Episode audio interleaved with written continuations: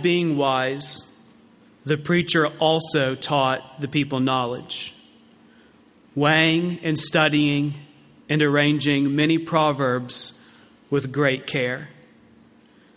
The preacher sought to find words of delight, and uprightly he wrote words of truth.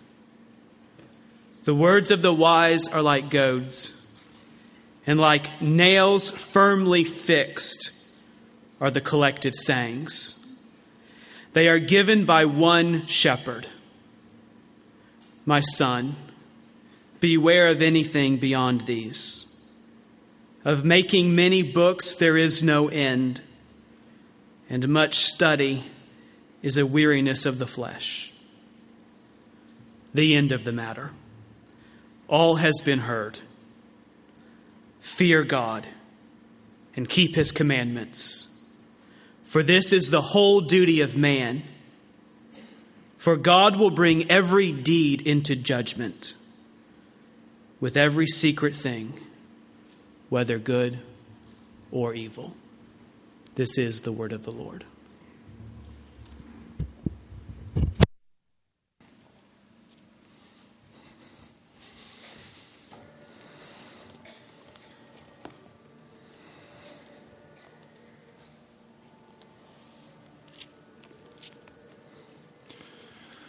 Well, time to say goodbye to this book for a little while. It's been a very, I think, beneficial, challenging at times, but worthwhile journey through this book of Ecclesiastes. I know I've learned a ton just from um, just from my own personal study of this book as we've gone through it, and I have. Uh, I have been deeply encouraged by how real this book is. I hope you have been as well. I love how God doesn't sugarcoat life for us but gives it to us 200 proof and tells us the truth and doesn't try to try to whitewash it at all. And that's what I think this book has done for me personally the most. You know, our culture values as one of the highest virtues being open minded. That is, being open to a diversity of opinions and possibilities and to be closed minded is to be an intolerant person, it's to be a hostile person, it's to be a threat to society. But really, if you think about it, there is no lasting virtue in being perpetually open minded. I mean, as the saying goes, you don't want to be so open minded that your brain falls out. The purpose of being open minded is to consider life as it is so that you can eventually close down on something solid, isn't it? In his novel, The Great Divorce, C.S. Lewis describes a man from the suburbs of hell who has spent his whole life seeking the truth. His whole life. The man wanders somewhere near the borders of heaven, where by the gracious invitation of God, he's invited to enter.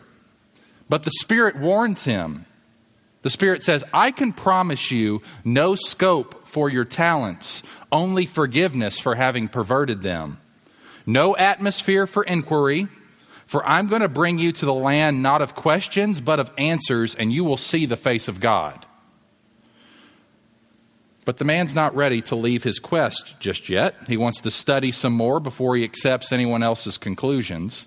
So he says, quote, we must all interpret those beautiful words in our own way. For me, there's no such thing as a final answer. The free wind of inquiry must always continue to blow through our minds, must it not? Listen, God's Spirit says to the man. Once you were a child, once you knew what inquiry was for. There was a time when you asked questions because you wanted answers and were glad when you found them. Become that child again, even now. Yet sadly, the man refuses, and he says the following When I became a man, he says, I put away childish things. The conversation suddenly ends when the man remembers that he has an appointment. He makes his apologies and he hurries off to his discussion group in hell. The goal of being open minded, of inquiry, of quest, of trying to find the meaning of life is to eventually find it. And that has been Solomon's goal in Ecclesiastes. He is writing in these final words to sum up all that he has said and to help us close with his view of life. And to take up his view of life that he's been describing in this book as our view of life and to live in light of it. He's not merely interested in endless speculation and ongoing questions and ongoing discussion groups. He's aiming for conversion, decision, and change. That's what he wants. He's a preacher, after all. So I want this morning to close with a lot of application for us, but also a sort of summary of what we've seen in this book. So, first of all, let's look at the content of Ecclesiastes. We're going to look at five different aspects. Three of them are going to come directly from the passage, and two of them are going to be broader. So we're going to kind of book in the sermon with more broader considerations, and in the middle is going to be this passage in particular. So, first, the content of Ecclesiastes. Just to quickly review where we've been since August. It's been a long time. We've been in this book several months. Except for a brief break in December, it's almost been exclusively Ecclesiastes. That's been our steady diet as a church. Chapters 1 through 6 is really can be summarized as Solomon's investigation of life. He is investigating life. He's trying to figure it out. He pursues education, he pursues pleasure, he pursues possessions, he pursues accomplishments, he pursues labor. And in that quest, throughout that quest, he wrestles with what is wise and what is foolish. And he arrives at a discovery in chapter 7. And his discovery is we can't figure it out on our own. That to try to discern life under the sun apart from God is a foolish endeavor. Solomon discovers that our wisdom is limited, that we're creatures of a creator, and therefore we must live life with humility he also acknowledges that we live in an unjust and broken world, the tragic reality of the fall of man. And therefore, we must have a realism to our lives the reality of suffering, the reality of unjust treatment, the reality of death. He also says over and over again in this book that there are no guarantees and we don't know what will happen. So, this mystery and uncertainty characterizes life in this vain world. He also says that we need to come face to face with our mortality. We realize we are going to die, that we're going to be judged, and we need to get to know our Creator. But in the midst of all that, in the midst of his calls to humility and reality and uncertainty and mortality, he also reminds us that we are to enjoy this life that God has given us under the sun. We are to enjoy our families. We are to enjoy our work. We are to enjoy the gifts that God gives us. And we are to do it all the more with greater zeal because we know all those other things are true as well. And so his conclusion is after his investigation and his discovery, I've sought to figure it out. I can't figure it out. God has it figured out. And so he concludes that the problems under the sun are solved above the sun. The problems under the sun are solved above the sun. And that's really the content of Ecclesiastes. Secondly, let's move on to the source of Ecclesiastes. Where is his teaching coming from? And this is where we come to his epilogue, his ending words here in Ecclesiastes. And Solomon tells us where his teaching is coming from in verses 9 and 10 he says, and he's speaking in summary form, and he kind of takes a third person posture here, and he says, Besides being wise, the preacher also taught the people knowledge, weighing, and studying and arranging many proverbs with great care. The preacher sought to find words of delight, and he uprightly wrote. He wrote words of truth. So he acknowledges his wisdom. God gave him that wisdom. We know that from 1 Kings when God makes Solomon when Solomon asks for wisdom and he receives that wisdom from God and he's made the most wise man in the world. He's wise. God gave him wisdom. He knows that. But he also says that he sought words of delight. We see that in verse 10. The preacher sought to find words of delight. And he's referring to himself as the preacher here, which he refers to himself as in the beginning of the book as well. So he sought to find these words of delight, and he weighed them, he studied them, he arranged them with great care. Notice what he says in verse 9. So he seeks these, tr- he seeks these words of truth, and then he arranges them with great care. He's written this book on purpose in the way he's written it for a specific purpose, which we're going to get to. So he says he uprightly wrote words of truth. That is, he had an integrity about him when he was writing this. He wasn't trying to be crooked or perverse. And he taught the people with knowledge, verse 9. So he was careful, he was deliberate, he was purposeful, and his goal was to teach people with knowledge the words of truth. How do we know that what he was saying was truth? What is truth? Well, if it's just coming from Solomon's experience and Solomon's mind, I mean, his experience and his mind is no greater than our experience and our minds. His is one perspective. We have our own perspective. Unless the words that were flowing him, from him were not just from him but we're actually from God. And he says that in verse 11. He says, The words of the wise are like goads, and like nails firmly fixed are the collected sayings. We'll come back to that whole phrase in a minute. But this is the important phrase for now. They are given by one shepherd. And notice in many translations of the Bible, that S is capitalized because that shepherd is not merely Solomon, that shepherd is the shepherd of Israel, God Himself. And so, what Solomon is saying is not only have I sought to find truth and weighed it and studied it and arranged it with great care and taught people with knowledge, but the things that I am teaching, the things that I am writing, the things that I am seeking, the things that I am organizing have come from God. They have come from one shepherd. Here we have the doctrine of inspiration.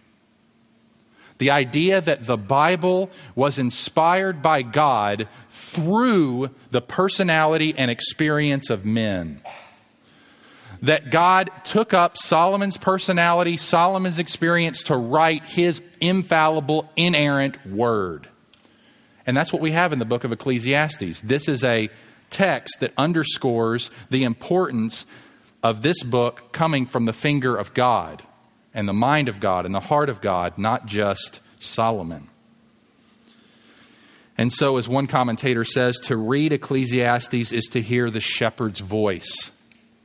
We should be very careful to listen to him and build our life on what he is telling us. Now, this has huge application in a couple of different areas in my mind. First, it has application to what I'm doing and what you hear week in and week out from pastors. This is a very important text, not just for Solomon and his preaching, but pastors and their preaching. I better make sure, and you better make sure, that the things that are said here and that you allow to enter into your brain are coming from the one shepherd and not just me or whoever else is here. I have no authority in and of myself to say anything. The only authority is in this book. And to the degree that this book is rightly opened and this book is rightly interpreted, to that degree, you are called to submit and listen. And that's it, because it's God speaking. And so, but notice a couple things we learn about the pastor or the preacher's task here is that they are to study, they are to seek, they are to spend time in God's Word, and they are to arrange it and weigh it. Measure out what would be helpful, what should be the proper emphasis, what's my goal here, what's, how should I arrange this in a helpful way so that it's understandable and palatable to people. I mean, preachers that I, I turned on the radio this morning and I heard, you, you've heard it, ranting and railing preaching. That is not biblical preaching. Someone who rants and raves and yells. That's not the Spirit, folks. The Spirit is in the words that are being said, not the volume or the anger or the tenor of the person. Don't assume that great passion equals accuracy or God's blessing. And don't assume that dull, pedantic, boring, systematic, theological, dense preaching is any more blessed than that. The goal is to arrange it, to study, to weigh, to do it with great care, so that we might teach in accord with the word of truth. That's the goal. That's the end game. That's the win. And it's got to be coming from this book. But you say, well, I'm not a pastor. I mean, I don't have any call to preach, I don't have any call to stand behind this and talk to the church about God's word or preach God's word. I'm not a spiritual leader. Oh, oh, oh, wait, wait, wait, wait, wait. Wait. Any parents in here? This is another area I think that this, this, is, that this relates to, and that's an application to, to us as parents. We are the primary spiritual leaders of our children. And in order to make that truth helpful to them, we need to arrange it. We need to do it with care. We need to be deliberate about what we're doing with our children and teaching them God's Word. And we need to do it from a life of integrity right? Uprightly, Solomon says, writing words of truth, speaking words of truth. It's just what Deuteronomy 6 calls us to do, right? Let these words be on your heart and then teach them to your children. And that's, that's the goal. We want, to, we want to understand God's word. We want to arrange it in a helpful way. We want to teach it faithfully. And we want to leave the results to God. That's what we want to do.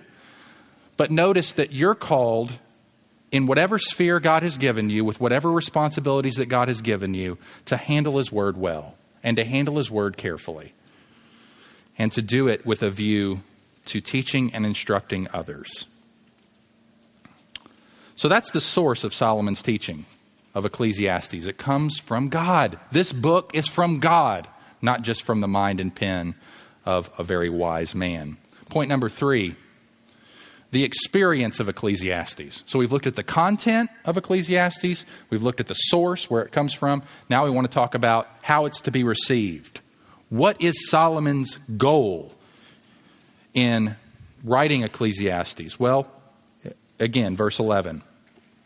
The words of the wise, and I think that's primarily a reference to this book of Ecclesiastes, the words of the wise are like goads and like nails firmly fixed are the collected sayings.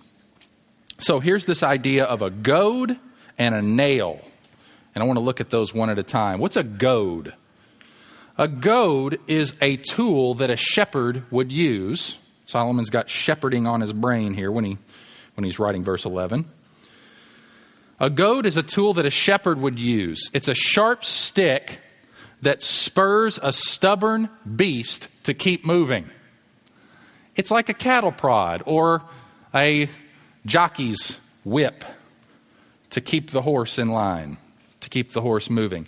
It's designed not to injure the animal, but to inflict just enough pain to get its full cooperation. And that's why Solomon has written Ecclesiastes. It's not a flattering image of us, is it? We have to be goaded. We have to be prodded. We have to be stuck sometimes to get unstuck. Here's what Phil Ryken says Ecclesiastes does the same thing for people of faith. Although its words may be pleasing, they also inflict a certain amount of pain. They are goads to the conscience, making us uncomfortable enough to turn away from sin. They are a stimulus to the soul, steering us back onto the right spiritual path. Think of Ecclesiastes then as God's divine cattle prod. The preacher's words push us not to expect lasting satisfaction in money or pleasure, but only in the goodness of God. They steer us away from foolish rage and mocking laughter. They spur us on to patience, contentment, humility, and joy. When we forget about God, the preacher prods us to remember our Creator. And the moment we think that we'll live forever, he pokes us in the ribs and reminds us that we're going to die. Hasn't that been your experience of this book? It's been my experience. I felt goaded, stuck, jabbed, and loved by my shepherd. And I hope you have as well. That's been one of the purposes, is to poke us and to inflict just enough pain to get us to remember our Creator. He also uses the images of nails firmly fixed. And that is, I think, consistent with the idea of a goad. A nail firmly fixed is a nail that's driven in. And that's what Solomon's been trying to do. He's been trying to drive in his view of the world, his view of what the mess is, his view of the solution, and his view of how we live in light of it. And he's been trying to firmly fix that nail and drive that truth deep into our lives, which is why he's come back to similar themes over and over and over and over again. He hasn't done it haphazardly, though. He's done it intentionally, seeking to weigh it and arrange it with great care. But the end goal is to drive this truth deep into our lives. And so, if that's God's goal in giving us the book of Ecclesiastes as the one shepherd, then when we are poked and prodded and challenged by God's word, how important is it that we welcome that correction? How important that we welcome that correction. We need to see it as God's gift. It's one of the gifts that Ecclesiastes talks about the gift of God's ongoing correction to us. Here's a really convicting question. Think about this. Having spent all of these months in, Ecclesiastes and having been goaded and challenged and having a firmly fixed nail driven in week after week after week. Has our study of Ecclesiastes made any discernible difference in your life? Any discernible difference in your thinking? Any discernible difference in behavior? Any discernible difference in your understanding of the gospel or the world in which we live? I'm not expecting catalytic, catalytic change that, you know, from um, from this just radical thing. I mean, that happens, and God does that in different seasons of our lives. But I'm just talking about that we have been exposed to some reality in this book. And I trust that by God's grace, you can find spots in your life, if you were to think long enough, saying, Yeah, it's almost subconscious. I almost don't even understand. But, but I think the fruit will, is going to be born out of this study in my life in the days and months to come. It's been very helpful to me. So that's the, that's the experience of Ecclesiastes. The experience is not meant, is meant to be a happy one. It's meant to be a pleasing one, but it's meant to get there through a lot of goading. and that's why some, sometimes studying this book can feel like you're getting pricked and prodded a lot. And that's Solomon's goal, and that's God's goal, and we should welcome it. Number four, the purpose of Ecclesiastes. What's the ultimate reason for all of this arranging, all this writing, all of this studying, all of this seeking to teach us the word of truth, all of this goading, all of these firmly fixed nails given by this one shepherd. What's the goal? And this is where Solomon takes the gloves off in verse 12 through 14. He takes the gloves off. He's no more Mr. Nice Guy. He's no more Mr. Cool, analytical cynic. No, he just wants to throw some dust in our eyes. He says, Life's sick. Life is sick. And we are sick. And we need an emetic, an expectorant. We need, painful and embarrassing as it may be, we need to vomit out of our souls everything that's destroying our lives and will eventually lead us to endless emptiness. And that's why he litters verse 12 to 14 with one command after another command and a reminder of judgment. So he wants to give us some medicine. He's going to take the gloves off and he's going to throw some, throw, throw some sawdust right in our face. And it makes us wince a little bit. He says that we need a new authority, a new master, and a new lifestyle. First, new authority. Verse 12 My son, beware of anything beyond these. That is the collected sayings that he refers to in verse 11. Beware of anything beyond these. Of making many books, there is no end, and much study is a weariness of the flesh. So, what's he saying here? He says, Beware. He's warning us against something. He is warning us against the uninspired study of uninspired wisdom. That is, look out for those who would seek to give you other explanations to the mysteries of life than the one I have given you.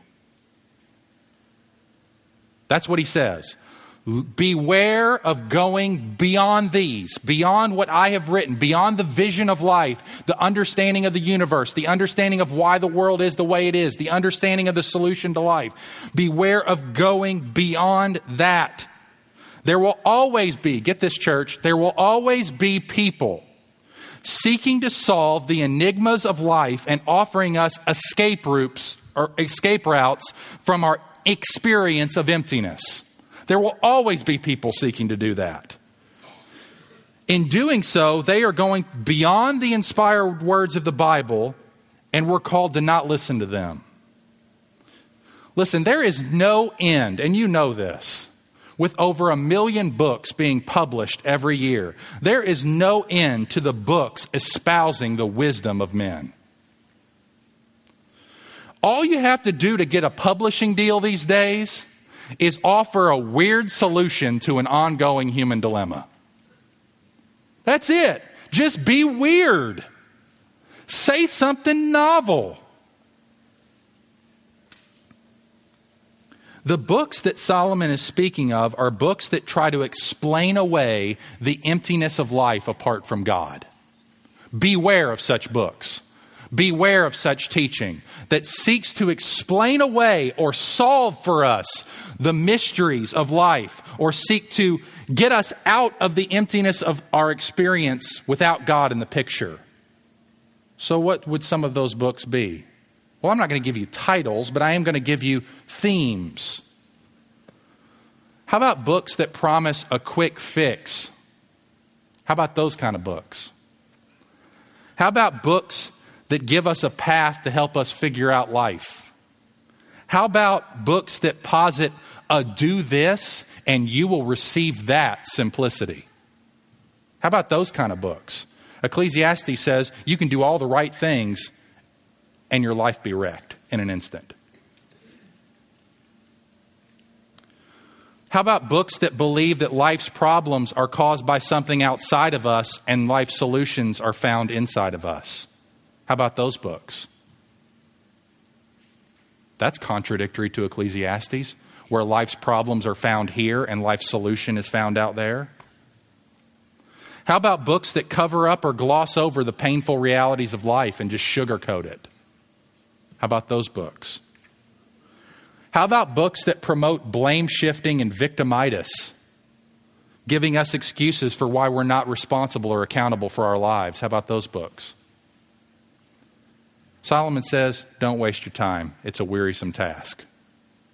It's a wearisome task. I mean, we have books being sold, brothers and sisters, by the thousands, if not hundreds of thousands, whenever something new hits the press or hits the Kindle store and gets shot out promising some quick fix, some easy solution, some three steps, some do this and you'll get that. Listen, don't waste your time. Don't waste your time. Now, I love to read. You all know that about me. This is not an attack on reading. Now, he does say, of the reading of many books, there is no end, and of that much study is weariness to the flesh. That's true. I've got stacks of them, and I look at them, I'm like, no way I'm getting to those in this lifetime. It is. It is. But it's not a discouragement to, to read, but it is a balanced perspective on reading, isn't it? Because so often, don't we do that? If we encounter a problem, what do we go to? I got to find a book. I got to find a book. I got to find a book. I got to find a book. No, you need to find a God. You need to find a God, not a book. Now, God is in this book. We don't need to abandon this, abandon this one. But so often we turn to, well, what did somebody else say? How can, now, not to undermine the value of worldly books. There are some books that are very valuable. They, have, they, in fact, correlate with God's Word and they don't even realize it. So there's wisdom to be gleaned and common grace to be gleaned. But don't spend all your time in that literature. Don't drink that in. What we need most are nails that are firmly fixed. What we need most is the Bible. What we need most is, is, is truth, the words of truth and books that cohere with the words of truth. That's what we need. That's what we need the most. And so it's a balanced perspective on reading. It's saying, look, read. We should be readers. We, Solomon did that, right? Verses 9 and 10. He said, I studied, I worked hard, I arranged. I wasn't slack on the job. I worked at it. I read, I studied. We should do that. But we should not think that just mere reading or mere study is going to solve anything. Because mere reading and mere study that does not bring us to a shepherd is vain. It's vain. Now, let me make an application to our younger people, who, especially those of you who have been raised in the church. There is going to come a day where you are going to leave this place and you are going to go out into the world somewhere, possibly to college, possibly right to the workforce, possibly somewhere else. And you are going to experience worldly wisdom. You're already experiencing it. You don't have to grow up in the church to not experience it. You grow up anywhere and experience it. It's in our culture. But you're going to get exp- exposed to people who offer you solutions to life's problems that have nothing to do with God. And they're going to sound really attractive. Can I encourage you to press into those realities without just opening your mouth and drinking it down? Can I encourage you to actually get inside of that way of thinking and press it to its end? and see if it's more satisfying than the Bible? Don't let the thing that lands on your ears as something that stimulates you be the end game for you to where you're just like, well, that sounds better than anything I've ever heard. I just believe it. No, press through. Have convictions and understand why you believe what you believe. And not just because somebody said them to you. And that goes for the Bible as well. Press into the scriptures yourself, own it for yourself. So he wants us to have a new authority that is, the collected sayings, the book of Ecclesiastes, the rest of God's word as our, as our authority in our lives. He also wants us to have a new master. Verse 13, the end of the matter. All has been heard. Here's where he's taking the gloves off and he just said, Look, I'm done talking. Okay? I've talked a lot. We've thought a lot. We've wrestled a lot together. Let's bring it down to the, to the bare minimum. I'll put the cookie on the bottom shelf for you. You need a new God and you need a new lifestyle. We need a new God and we need a new lifestyle. We need a new master. So he says, Fear God and keep his commandments. That is similar to what we heard last week. Center your life in God and do exactly what he tells you to do. Let God define reality let Him set the trajectory for your joy. Let Him be the solution to which you turn to rescue you from the emptiness of life. That's what it means to fear God and keep His commandments. Let Him define reality for you. Let Him set the trajectory for your pursuit of joy. And let Him be the solution to rescue you from the emptiness of your experience. That's what Solomon's doing. And that's what it means to fear God. It means to hear what he says and to give it more weight than anything else that anyone else says. To hear what God says and give what God says more weight than what other people say. He says, Fear God and keep his commandments. It's almost like two sides of the same coin. And he gives two reasons why we should fear God and keep his commandments. The end of verse 13 and verse 14. The end of verse 13 says, For this is the whole duty of man. Now, this is a very confusing phrase. You know, it, and if you have the ESV version, which is the, the version of the Bible that we have on the back um, that we use for preaching and, and in our times of God's Word together, it's footnoted, that phrase, this is the whole duty of man, says, or the duty of all mankind.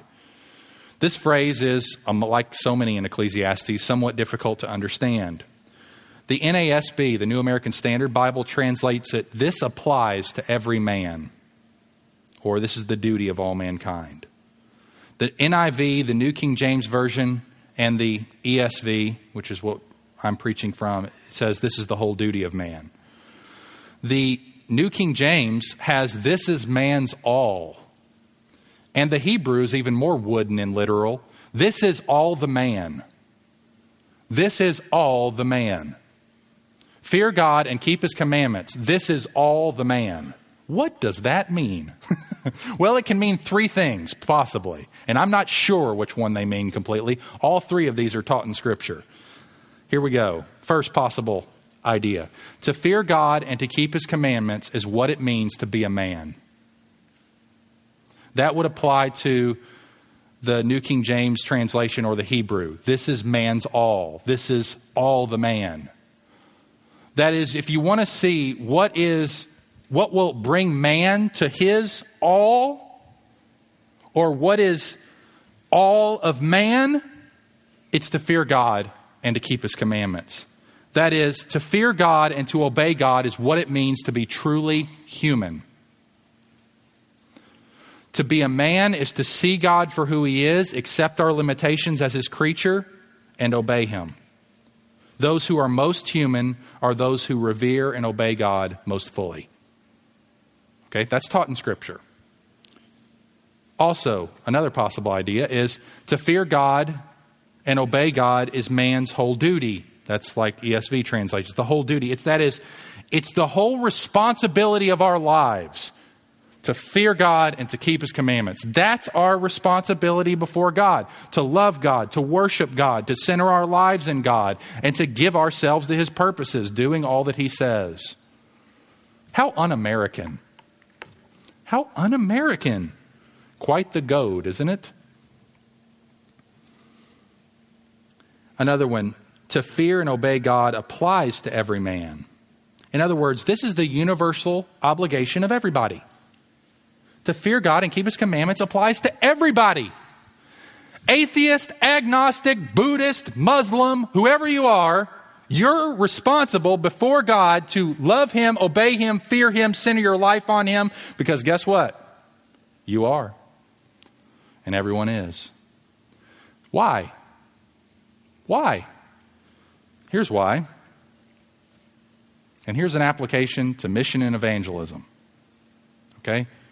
We have common ground with everybody we meet because everyone is born within the confines of a binding relationship with God, even if they reject it.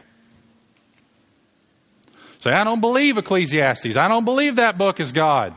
I don't believe in God. I don't believe in Jesus. That doesn't change the fact that God is in a relationship with you.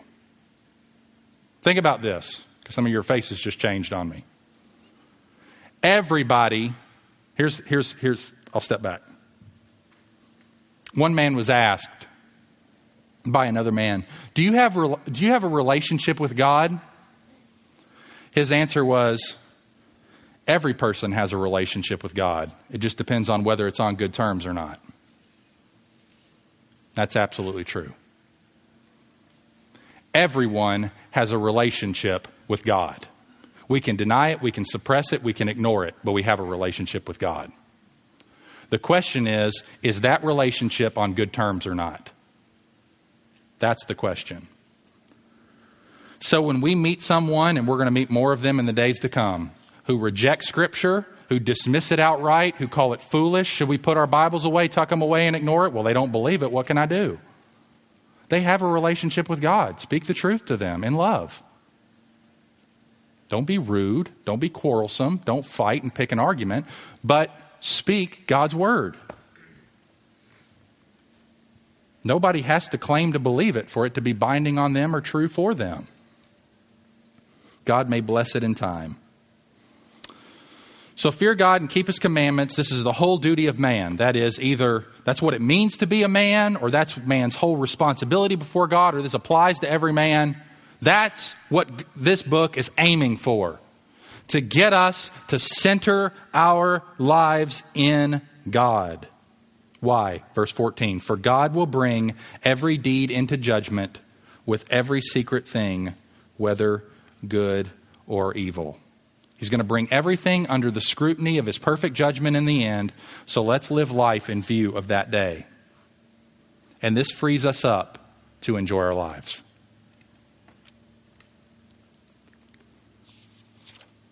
In conclusion, let me talk my last point here the fulfillment of Ecclesiastes.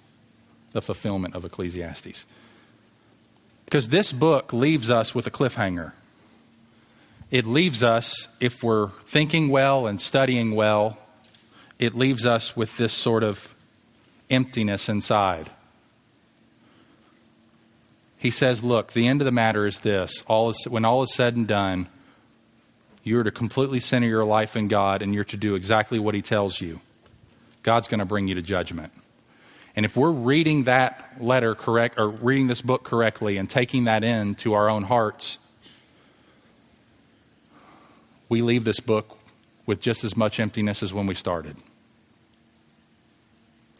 Because we start the beginning of the book by pursuing pleasure, pursuing achievements, trying to find out life solutions on our own, and we leave this book being left with a God with whom we have to do.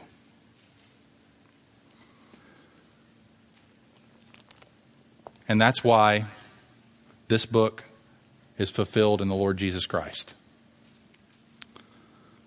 Jesus is described in Luke chapter 11 as this something greater than Solomon is here. Something greater than Solomon is here. And he's here. And he's the one shepherd that's being referred to in verse 11. Listen to Ezekiel 34 23. And I will set up over them one shepherd, my servant David, and he shall feed them. He shall feed them and be their shepherd. So we have this prophecy that a servant of David will be raised up as a shepherd over God's people who will feed them. What will be the result? Ecclesiastes 37:24 My servant David shall be king over them and they shall all have one shepherd they shall walk in my rules and be careful to obey my statutes So there we get this servant David who's going to be a king shepherd and the people, as a result of having this shepherd in their lives, are going to walk in accordance with God's rules and be careful to obey his statutes. So the result's going to be obedience. It's going to be fearing God and keeping his commandments. So, who is this? Who is this one shepherd that Ezekiel's talking about? Who is this servant of David? Who is this king? Well, when we get to John 10, we find out. I am the son of David stands up and says, I am the good shepherd. The Lord Jesus Christ, the true son of David, not just Solomon, the one greater than Solomon. And he says in chapter 10, John 10, 11, the good shepherd lays down his life for the sheep. The good shepherd lays down his life for his sheep. So if it is true, and it is, that God will bring everything to judgment then it's desperately important for us to make sure that we're going to be found righteous on that awesome and momentous day. And guess what?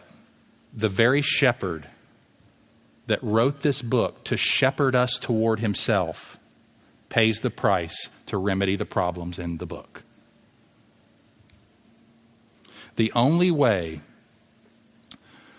that we can truly fear God and truly keep his commandments and truly be ready for the judgment day with great and awesome anticipation of joy is if we have a good shepherd who lays down his life for us. And that's what we have in the Lord Jesus Christ. He came, he laid his life down on us, laid his life down for us on the cross. He absorbed the wrath of God that was due us for all of our sin, much of which has been exposed in this book of Ecclesiastes and He delivers us from the fear of judgment because He takes in our place our judgment for our sin. and then in, in grateful, joyful, humble faith and trust in Him, we keep His commandments. John 15, verses 10 and 11. If you keep my commandments, you will abide in my love, just as I have kept my Father's commandments and abide in his love. These things I have spoken to you, that my joy may be in you, and that your joy may be full. And that's where the joy is found. So, brothers and sisters, we're not just living under the sun, S U N. We're living under the sun, S O N.